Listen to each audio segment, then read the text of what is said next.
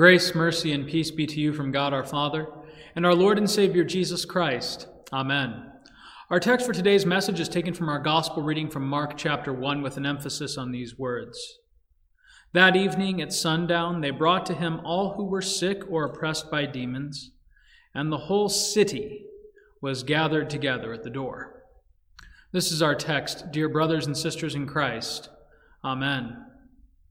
You know, there's a running joke in the Concordia seminaries that no pastor should ever take a call to his home congregation. And the more I think about it, the more I'm convinced of the wisdom of this joke. In fact, there are a few good reasons this might be true.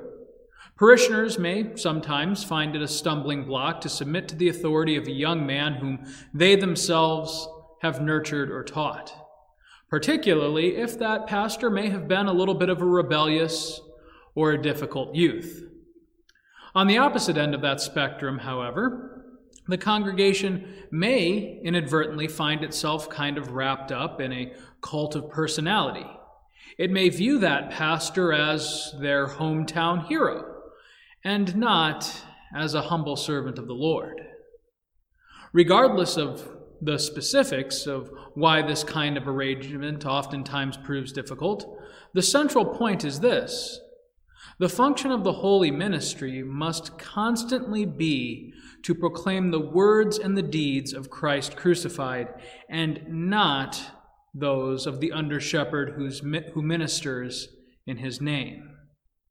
It is easy for us, poor sinners that we are, to get so wrapped up in an individual that we ignore what it is that that individual is saying to us.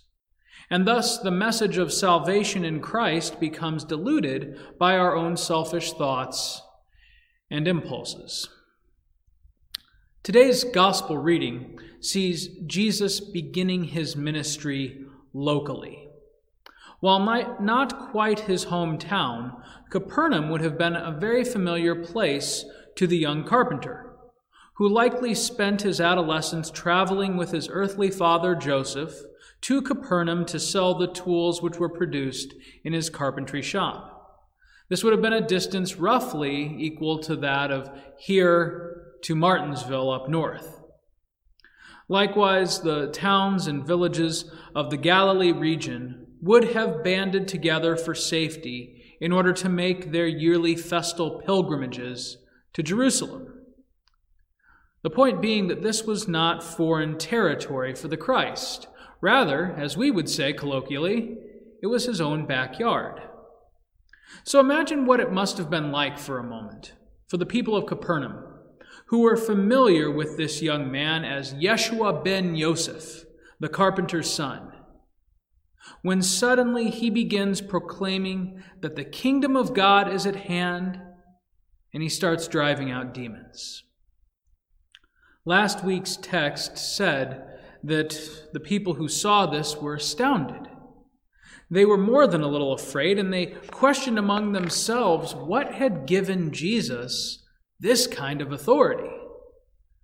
And now, today, following the incident with the, de- the demoniac in the local synagogue, Jesus and his newly called disciples take their Sabbath rest in the house of Peter, or as he was known then, Simon a local resident of Capernaum. Coming into Peter's house, they find his mother in law ill with a fever, and in short order, Jesus gives this woman healing. She, on her part, immediately gets up from her sickbed and she begins serving her son in law and his impressive rabbi. Now, here's where the text really gets interesting. It says that the people who were around Peter's home who witnessed this healing, they went out and they spread the word quickly. And in the evening, once the period of Sabbath rest was ended, Mark recounts that they brought to him all who were sick or oppressed by demons. And the whole city was gathered together at the door. What a shift. In the span of a single day, Jesus went from being the carpenter's son to the hometown hero. And I imagine at this point he must have been faced with a very attractive offer. You see, Jesus could have easily stayed in Capernaum.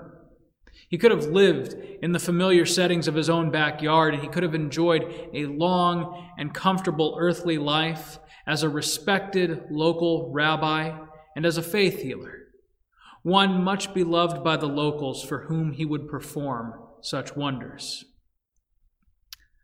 But that's not where the story ends.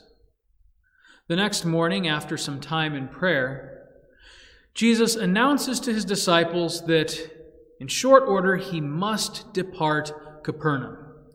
He would go out among other towns and begin ministering to them. For this, he said, was the purpose of his coming. What began in Capernaum, said the Lord, this must spread out to all of Galilee, to the whole nation of Israel, and at the very last, to all the corners of the world. Jesus, you see, was shattering the, ex- the expectations of those awaiting the Messiah's appearing. Even at this early stage in his ministry, he was challenging their conception of what the Messiah came to do. For he did not seek any personal power or glory, nor did he march his newfound devotees into Jerusalem to storm the capital. No, this Messiah, he hit the road to help and serve those who were in need. Today, at Faith Lutheran Church here in Bloomington, Indiana, we face a like dilemma. How do we share the good news of great joy which has come to us right here in our own backyard? How do we exercise stewardship in this congregation where God has placed us so that the proclamation of Christ rings out to our whole community? I would venture to say that the answer to this big and very loaded question, we might want to take a page out of Jesus' playbook and start small. For Jesus did not begin the mighty task of preaching, teaching, and healing by simply performing miracles to an awe inspired audience in Herod's royal palace, but instead, he began by laying his hand of healing on the mother in law of a close friend. Dear brothers and sisters in Christ, in this congregation and in this community, there are, I tell you, countless opportunities to make the kingdom of God known in humble acts of service. We are surrounded each and every day with people who desperately he- need to hear the good news of Christ Jesus proclaimed to them in word and in action. And so, in a million small ways, you are called to help and serve your neighbor in need in the name of Christ who first helped and served you.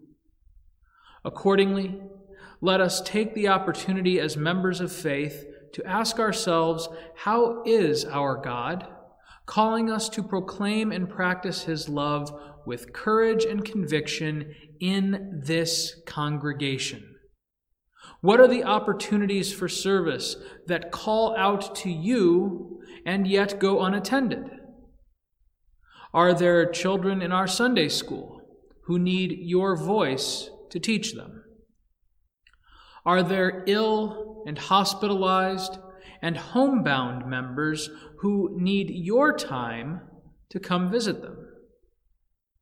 Are there poor and hungry and underprivileged peoples in this community who need your hands to feed them? Whatever call the Lord issues you in this place, take heart and know that Christ has gone on before you. It is in his name that you serve.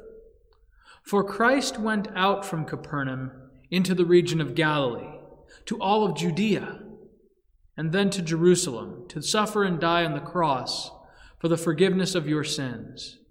But not just yours, for the entire world. On him has the Lord our God laid the transgressions of all people, and for each of them did he give himself up on the cross. But, friends, I have still more good news for you this day. You are not Jesus. And at this point, you can take a collective sigh of relief and say, Thanks be to God. For the blood guilt of all the nations does not rest on your shoulders, and God has not called you to carry the burden of the entire world. You may be a local hero or you may not. But the hero of all of our stories is none other than Christ, on whom the whole Christian church rests in heaven and on earth. Confident in his salvation, you have been called to serve in this congregation as its parishioners, as its people who are given over to humble and righteous acts of mercy. Congregational outreach in this place in other words, starts with you. Yes, you who are listening today at home.